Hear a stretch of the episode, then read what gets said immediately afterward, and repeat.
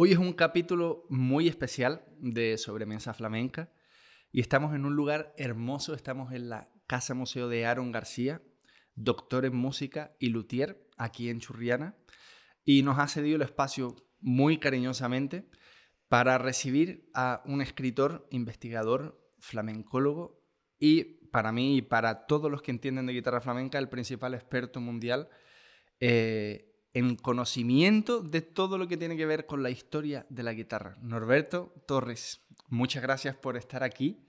Para mí es una alegría, llevábamos muchos meses eh, hablándonos por, por email, por WhatsApp, intentando concertar un encuentro y ya estamos aquí en Granada. Sí, pues buenos días, la verdad que muy contento de estar aquí para hablar de guitarra y a vosotros por hacer posible este encuentro. Norberto, yo voy a ir ya al, grano con el tema de la guitarra, porque tenía muchas ganas de compartir eh, con toda la audiencia que nos sigue un poco de, la historia de cómo se gestó el toque flamenco.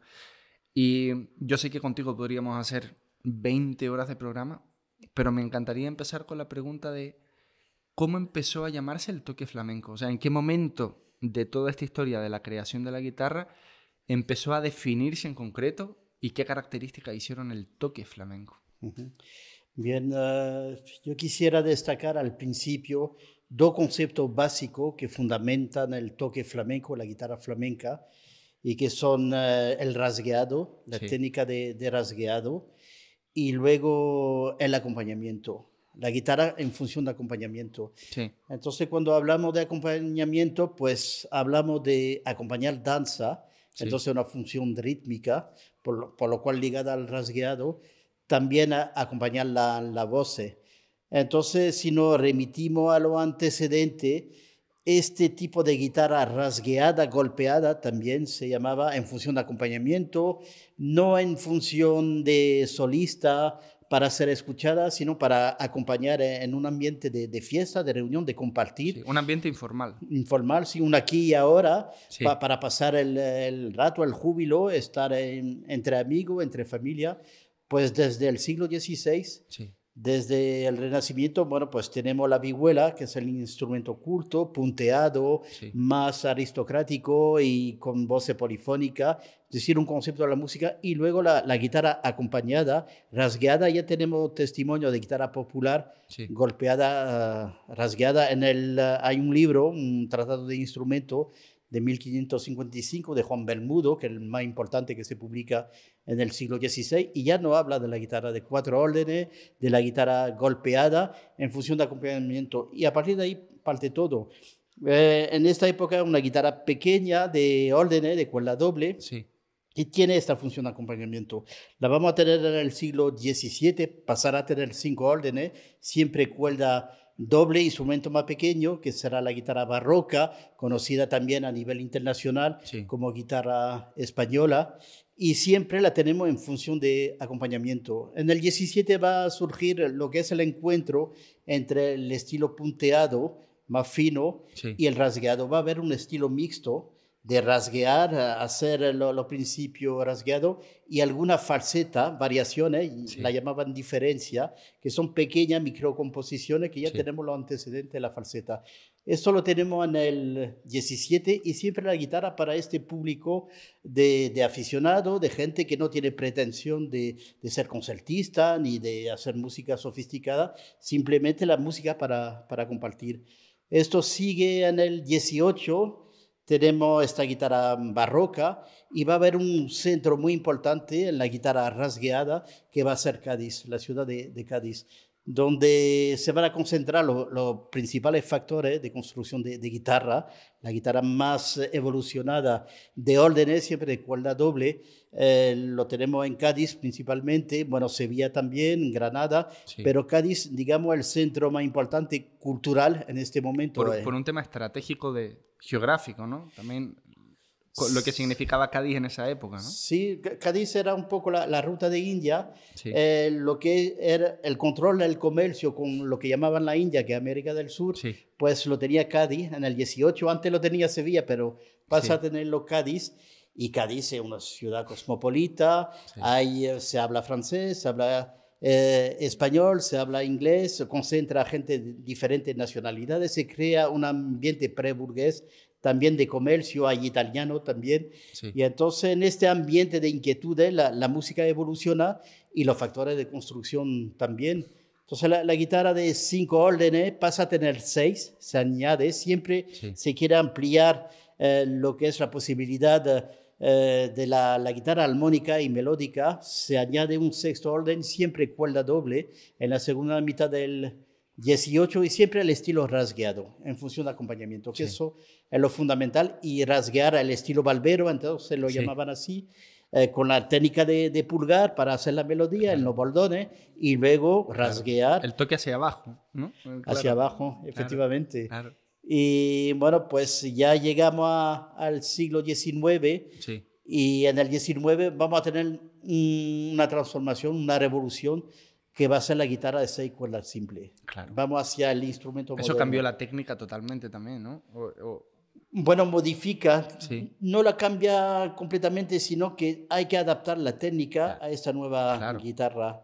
Entonces hay un primer periodo, digamos que sería la modernidad, que llega en el 19, el, el pre-flamenco, primera mitad del 19.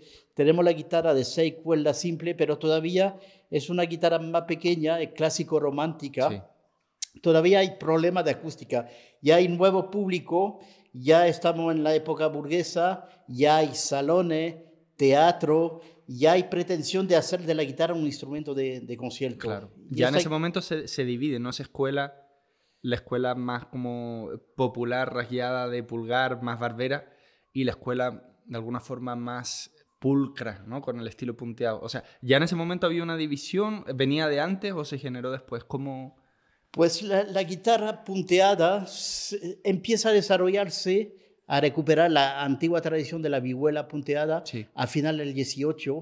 Concretamente, en 1799 se publican cuatro tratados, métodos de, de guitarra, que ya dicen que la guitarra tiene que perder su función de acompañamiento y hacer de ella un instrumento de concierto, acercándose al pianoforte, al violín y, eh, tocarla para que haya un público que la, la, escuche. Y es el principio de la guitarra clásica.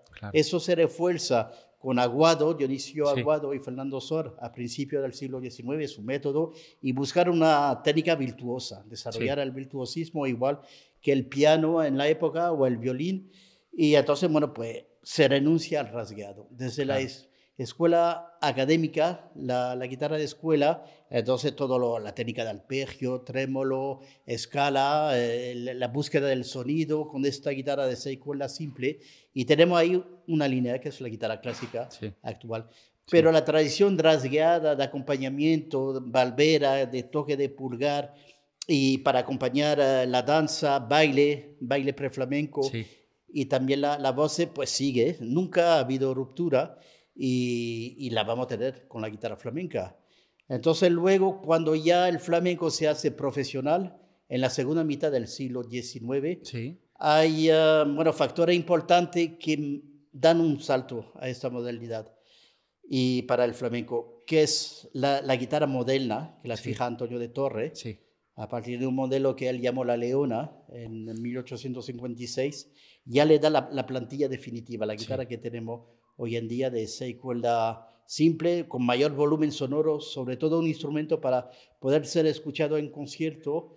Luego otro factor importante para la profesionalidad es la, cejilla, adaptar la, cejilla. Entonces todos los problemas de voz que había, de acompañamiento, que era más en un ámbito aficionado, sin cuidar mucho eh, a, lo mejor la, afinación, ya con la cejilla, pues permite, con dos toques que había, el toque por arriba y el toque por medio, pues ya los lo cantadores y cantadoras, que la mayoría además se acompañaba, cantaban y, se acompañaban, afinaban su guitarra a su tono, como no había la cejilla, entonces ellos afinaban su guitarra a su tono y se acompañaban. entonces la cejilla lo que permite es que el cantador pueda y la cantadora cantar con su voz natural y trabajar ya su propia fisionomía. Esto ocurre también cuando Torre ya un poco fija el instrumento moderno, la cejilla, luego lo café cantante a, partir de la segunda mitad del 19 y la profesionalización del oficio. Entonces, tanto en la danza que pasan a ser el baile, baile flamenco, el cante que pasa a ser cante profesional, imitando un poco o emulando lo que ocurría con la zarzuela y el género chico de la época, que era un poco la, lo aire nacional cantado a, nivel lírico, ya el flamenco lo hace suyo y hace su propia interpretación de esta música nacional y particularmente andaluza, y en la guitarra pues ya tenemos lo, lo primero profesionales, tocadores profesionales. Y aquí, se vuelve a Cádiz a la figura del guante y de patino, ¿no? Hay, hay, hay, hay, un momento muy importante, ¿no? En Cádiz como inicio de una escuela profesional de guitarra, ¿no? Sí, efectivamente. Cádiz marca, Cádiz recoge toda la tradición que venía de, del barroco, de guitarra de, de órdenes, de cinco o seis órdenes, con factores importantes como la, la familia Pajés, es decir, eh, entonces, lo, lo, lo, que hace Cádiz, esta tradición de guitarra eh, de cuerda doble, poco a poco se va abandonando, pero hay guitarristas como el maestro Patiño, que todavía tocaba con guitarra de plantilla pequeña, recordando la guitarra de, de Pajés, y hay en Cádiz, bueno, por los pajés, los coleccionistas, Camarón tenía una guitarra. Dicen que es como un Stradivarius, ¿no? De la guitarra, las pajés. Sí, bueno, de la, guitarra barroca, la, la referencia, los mejores instrumentos que se hicieron en aquella época. Y entonces, bueno, pues Patiño, el guante, cogen el final de toda la tradición barroca y el principio de la modernidad. Están a caballo. Por eso han pasado a la historia como lo, lo primero.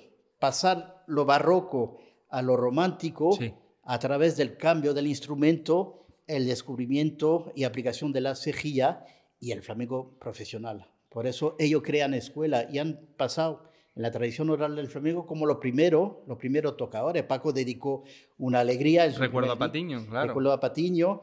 Entonces ahí tenemos la, escuela gaditana de primeros tocadores profesionales del flamenco. Claro, y, y, a partir de ahí, por ejemplo, de esa escuela de Cádiz, hay una figura muy importante que es el habichuela de Cádiz, porque yo siempre había tenido la referencia solamente los habichuelas de Granada, pero hay una habichuela en Cádiz que fue un, muy importante, ¿no? que me comentaba incluso que estaba con la niña de los peines acompañándola.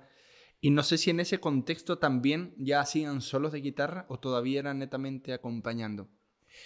Pues el, habichuela yo creo que es el primer tocador, tocador flamenco para acompañar lo cante y baile andaluz él ha pasado a la historia no como virtuoso, no como concertista, sino la fama que tenía y lo llamaban para que acompañara. El oficio de tocador ya profesional del todo es la bichuela. El maestro Patiño, por ejemplo, eh, de la primera noticia que tenemos, le toca a Silverio Franconetti, fue el tocador de Franconetti.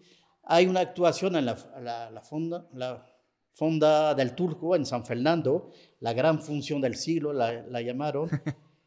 Y entonces lo monta Silverio Franconetti y empieza la función con un solo de guitarra del maestro Patiño, que toca las 82 variaciones del zapateado. Toca por zapateado y 82 variaciones. Entonces él viene del mundo un poco barroco, de esta, este ambiente gaditano, guitarra solista en este caso, y acompaña a Franconetti. Luego, al final de su vida, él decía que la guitarra se había hecho para acompañar el cante, la, voz y, el baile. Él era bailador también, el, maestro Patiño, es decir, que él reivindicó y trabajó el tema de acompañamiento, pero venía también de la tradición barroca de, variaciones. El primer profesional que no es concertista y se dedica plenamente a lo acompañamiento, y luego lo tenemos, bueno, lo, reclamaban eso, la, lo ha nombrado la, niña Lopeine, Antonio Chacón, eh, Manuel Torre, el cojo de Málaga, la gente de la época, es el, eh, Juan Gandulla Habichuela y los carteles que tenemos de la época, pues lo anunciaban con el mismo tamaño de letra y la misma relevancia que la Niña de los Peines, que Chacón, que eran los, divos del cante. Claro, importantísimo, porque en esa época en realidad la guitarra casi ni aparecía en los carteles, ¿no? Durante bastante tiempo. Sí, bueno, claro, lo, cuando el tocador era anónimo, cuando se acompañaba y cantaba, era más un carácter anónimo, no se refería, sino que eran los bailes, se, decían que se montaban los bailes y se llamaban a, los cantadores de mejores y cantadoras de mejores voces que se acompañarán con la guitarra, pero no venían referidos. Ya nombre propio eh, y ya con importancia y que han pasado a la historia del flamenco, en la tradición oral, pues el maestro Patiño, Paquiri Alguante, el, el habichuela, que fue discípulo del maestro Patiño, ya cuando se, se, más o menos en su segunda época dejó de estar en Sevilla, en el Café del Burrero, para estar eh, en Cádiz, montó su academia, eh, tuvo al, al habichuelo y también a Paco Albalbero, que es otro guitarrista importante, en Paco Balbero, que era de, de, San Lucas, le decían al jerezano, se pensaba que era de, de Jerez, pero Manuel Borque, un investigador, ha encontrado su partida de nacimiento y realmente nació en San Lucas, aunque desarrolló mm. gran parte de su carrera en, en Jerez. Paco Albalbero, que da concierto, tenemos concierto de él en el año 84, 85, con programa, mucha obra de, de Arcas, un programa ecléctico, y luego tenemos otro guitarrista importante que fue el Paco de Lucía de la época, que es eh, Paco de Lucena, guitarrista del pueblo de Lucena, sí. cordobés, un referente de la guitarra concertista, un niño prodigio. Anteriormente hubo también un guitarrista muy importante, pre-flamenco, en Granada, que es eh, el murciano, Antonio Rodríguez Murciano, el murciano, un hombre que nació en 1795, si no me falla la memoria, y murió en el año 48 en Granada. E, él era balbero de niño, un balberillo. También luego regentaba, llevaba una taberna. Eh, y él, bueno, pues es un, también un virtuoso. Él recibe la técnica punteada. Es el que empieza a hacer el género mixto flamenco. Entonces la guitarra balbera que era rasgueada y de purgar y de ligado. Empezó a depurarse cada vez más, ¿no? El purgar ligado, como la, la escuela de, de, Jerez, este, esta forma de tocar, que era la, la, tradicional escuela barbera, él incorpora la técnica de la escuela de Aguado, el virtuosismo, la técnica de alpegio, la escala, el trémolo, tiene trémolo, y, y, hay una obra suya que, que marca lo que es la estabilidad del toque por arriba y el toque de concierto, que es la, rondeña. Claro. La rondeña del murciano. Entonces, bueno, tenemos este guitarrista, tenemos en Cádiz Paquiri Alguante, que fue otro fenómeno, un niño prodigio, con 11 años ya hay testimonio actuando en Cádiz, cantando porque y se que cantaba, claro, y de hecho uno de los estilos de la soleá de Cádiz viene de él. Del, claro, de Paquiri Alguante hay cuatro estilos de, de soleares. Increíble atribuida a él que, bueno, pues era cantador, tocador, aunque la prensa luego lo refleja más como tocador, ha pasaba la historia más como tocador que como cantador, cantante. Él está entre el mundo de la canción andaluza y el flamenco, sobre todo en la soledad, la canción La Soledad Andaluza, que luego deriva a los estilos de, de. Y entonces, bueno, pues tenemos a estas dos figuras eh, y luego, bueno, pues ya discípulos generación siguiente, Paco Albalbero, eh, el, la bichuela. Uy, Norberto, y es súper interesante cómo desde el inicio de la concepción de la guitarra flamenca está ligada a la guitarra clásica. O sea, porque estamos en una etapa muy pronta y ya vemos conexión con Aguado, con Sor, eh, lo de Julián Arca. Cuéntame un poco cómo, cómo han convivido, porque creo que hubo, hubo, una etapa más o menos reciente, quizá incluso en la época sobre todo de Segovia, todo, que hubo como mucha ruptura entre el mundo clásico y el flamenco, pero en realidad estuvieron conectados desde el inicio. Sí, efectivamente. Es que la, guitarra finalmente, para ganarse público en, en lo concierto, para poder ser escuchada y tener su público, busca su público, lo va a tener a través del instrumento. Sí. Y esta es la búsqueda de, de Torre en la, en acústica, que tuviera todo lo, lo registro, el registro dramático grave en los boldones, luego el registro mediano y agudo, y que pudiera ella ser una pequeña orquesta por sí sola, reflejar diferente timbre de instrumento y demostrar que la guitarra era capaz de sonar de forma polifónica y también armónica, igual que sonaba el piano en este momento y a nivel melódico el, el violín. Entonces toda esta expresión romántica, dramática, lo hace la guitarra con el instrumento torre y lo, lo imitan a, torre, la referencia de construcción de guitarra, pero en el repertorio también Alca buscaba este instrumento para dar conciertos, sobre todo los aire andaluces que, que tenía. Y entonces, bueno, pues Alca, él viene de la tradición de Aguado, también eh, la influencia popular. Entonces, para ganarse al público, tiene que desarrollar el virtuosismo.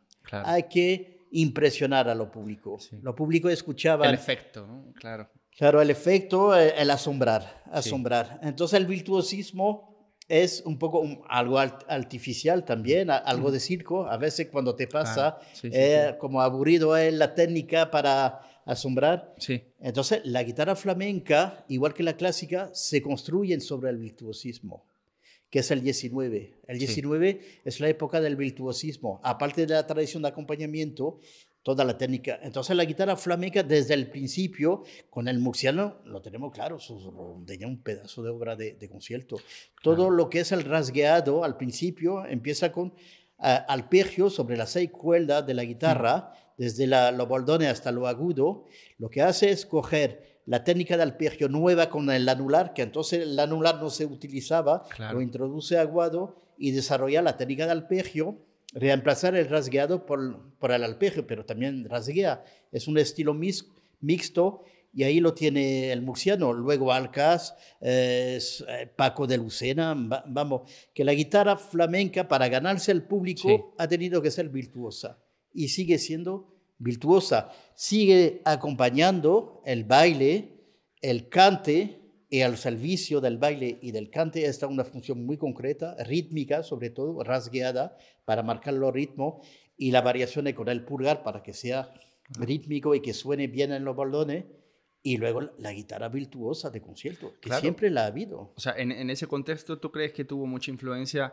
Por el siglo XIX también estamos hablando de Chopin, de Liszt, o sea, el piano como concierto donde había un rol del virtuosismo o había pasado Paganini, yo qué sé. ¿Es, ¿Eso, por ejemplo, llegó a influir al contexto flamenco o al contexto del concierto como el concepto del virtuosismo? Porque fue más o menos eh, el, contexto musical de la música clásica donde las obras tal vez cumbre, ¿no? De, yo qué sé, los estudios trascendentales de Liszt o los estudios de Chopin, todavía en la literatura pianística, por ejemplo, son eh, cumbre, ¿no? Como un, un, lugar donde todo pianista que se precie tiene que pasar por ahí, ¿no? Claro, es, y ocurre lo mismo con la guitarra. Finalmente es, es, el concepto de virtuosismo, de brillantez, como lo ha definido eh, Javier Suárez Pajare. Es decir, poner la técnica al servicio del instrumento para un poco impresionar a, a, lo, a, lo, público. Hay esto, lo público de la, la época, pues, es la revolución industrial, se inventan, el progreso siempre hay que sorprender, hay que descubrir algo. Entonces, en este afán de aportar algo, de innovar, está el virtuosismo. Y vamos, la técnica de piano, clarísimo, está las transcripciones que se hacen para guitarra. Luego Tárrega, Tárrega transcribe Chopin, eh, transcribe Schumann para, para guitarra, y Tárrega a su vez influencia a lo flamenco. Los flamencos eh, reciben de Tárrega, él también recibe de lo, flamenco, es decir, que entre la guitarra clásica y la flamenca hay intercambio, entre ellos se retroalimentan y, tenemos este concepto que yo llamo clásico flamenco, porque si no, no se puede entender eh, este, este encuentro y este intercambio mutuo entre lo clásico y lo flamenco que se van intercambiando. Técnica, eh, armonizaciones, influencia, y lo tenemos, bueno, desde que aparece el flamenco, desde que la guitarra clásica va, se va definiendo claramente con, con Alcas y luego Tárrega, y llega, bueno, pues hasta más o menos 1920, 22, cuando Falla compone el homenaje al tombo de Debussy, que marca la primera obra inspirada en la rondeña, entre otra obra del murciano, pero ya la, posibilidad acústica de la guitarra, la cual al aire, la resonancia, el timbre, él lo trabaja y, y, es la primera obra moderna del siglo XX para guitarra. Luego viene Segovia y Segovia separa completamente todo. Y ahí transcribe, claro, gran parte de la obra de Albéniz y de... ¿no? Pues... En parte, sí, un poco lo, lo taldo romántico, y lo que hace Segovia es pedir a los compositores contemporáneos un repertorio para la guitarra. Además, él separa completamente... Torroba y... Claro. Sí, Torroba, Villalobos. Él, él separa lo que es la, la, doble función que tenía hasta entonces el guitarrista, porque el guitarrista era compositor, compositor intérprete, componía sus propias variaciones, su propia obra, transcribía alguna, pero tenía su propia composición. Y Segovia dice, nada, el guitarrista intérprete, y pedir obra a los compositores contemporáneos de la época para que la guitarra tuviera un repertorio del siglo XX. Claro. En el documental es verdad que habla mucho de, de bueno, hace, eh, de hecho en algún vídeo en YouTube he puesto algunas frases bastante duras con respecto a rescatar la guitarra de las manos de los flamencos, pero también de, es verdad, de, decir el poco repertorio que había en ese momento y la necesidad de tener repertorio de calidad al nivel de cómo habían obras para violín, piano. Claro, pero ahí es, todo eso se, está revisando actualmente. En Segovia un poco para poner en valor su concepción de la guitarra, anula parte de la historia de la guitarra que es lo que se está investigando ahora. Y este concepto de clásico flamenco, eh, que marca, bueno, después de Soraguado, principio del siglo XIX, hasta Tárrega, más o menos él lo que ha dicho ha silenciado tres generaciones de guitarristas, un repertorio que es lo que se está reconstruyendo ahora. Desde Soraguado, principio del XIX, hasta Tárrega, final del XIX, pues hay guitarristas muy importantes y la tradición de guitarra española, tanto rasgueada como punteada, se ha mantenido a, lo largo del siglo XIX. No puede. Hasta ahora la historia oficial de la guitarra no ha dicho que parece que hay un vacío, un erial. No hay nada, nada relevante. Claro, era anular la guitarra flamenca, en parte porque claro, era una guitarra que podía competir. En el siglo XX ya tenemos la industria, el tema de las grabaciones, los conciertos, entonces él defiende su parcela, su interpretación, su forma de ver la guitarra, y claro, a nombre como Arca, hasta el propio Jobet, que fue muy relevante en la guitarra clásica, casi lo, lo, silencia. Es decir, él para ponerse en valor anula a lo demás y anula un periodo de la historia de la, la guitarra. Incluso Barrios Mangoré, que se conocieron, él como que mm, no es que lo menospreciara, pero no le interesaba tanto el fenómeno que fue Agustín Barrio. Claro, hasta que John Williams grabó la integral de, de Barrios y se vio que era una obra maravillosa. increíble. Es decir, que es un periodo eh, a partir de los años 20 hasta ya casi, bueno, los años 70, periodo de claro oscuro, sin negar el valor, porque Segovia en una figura grandísima de la guitarra, De, sonido, un sonido inmejorable y todo lo que ha hecho, pero hay otros y hay otra historia que lo que está, estamos investigando ahora y poniendo en valor, y entre otra cosa, la historia de la guitarra flamenca y sobre todo el concepto de clásico flamenco. Si no, no se puede entender este periodo en que los guitarristas no, no estaban peleados, sino se escuchaban uno a otro, compartían y hacían un tipo de repertorio parecido, los aires andaluces, por Guajira, eh, por, Soleá, eh, los lo tango, colección de tango también, el tema de los fandangos, malagueña, es decir, lo, lo, clásico con su técnica punteada, pensando más en el sonido, y lo flamenco con su expresión más ligado al, al, ritmo, al baile y al acompañamiento de la voz, pero era un repertorio compartido. Norberto, y ya que estamos en, este punto, porque podríamos seguir charlando, me encantaría que esta conversación la dejáramos hasta aquí, pero retomemos en un siguiente programa ya hablando en concreto de la gestación de los palos, de los distintos, las distintas sonoridades con su geografía en Andalucía. Entonces, si te parece, eh, aquí tenemos para todos los que nos están escuchando, de alguna forma, este primer eh, contexto donde se gestó el toque y la guitarra flamenca. Y bueno, yo ya estoy loco por escucharte en el próximo programa de Sobremesa Flamenca y que, y que nos cuentes un poco cómo se gestó los distintos palos de la guitarra flamenca. ¿Te parece? muy bien, estupendo. Gracias.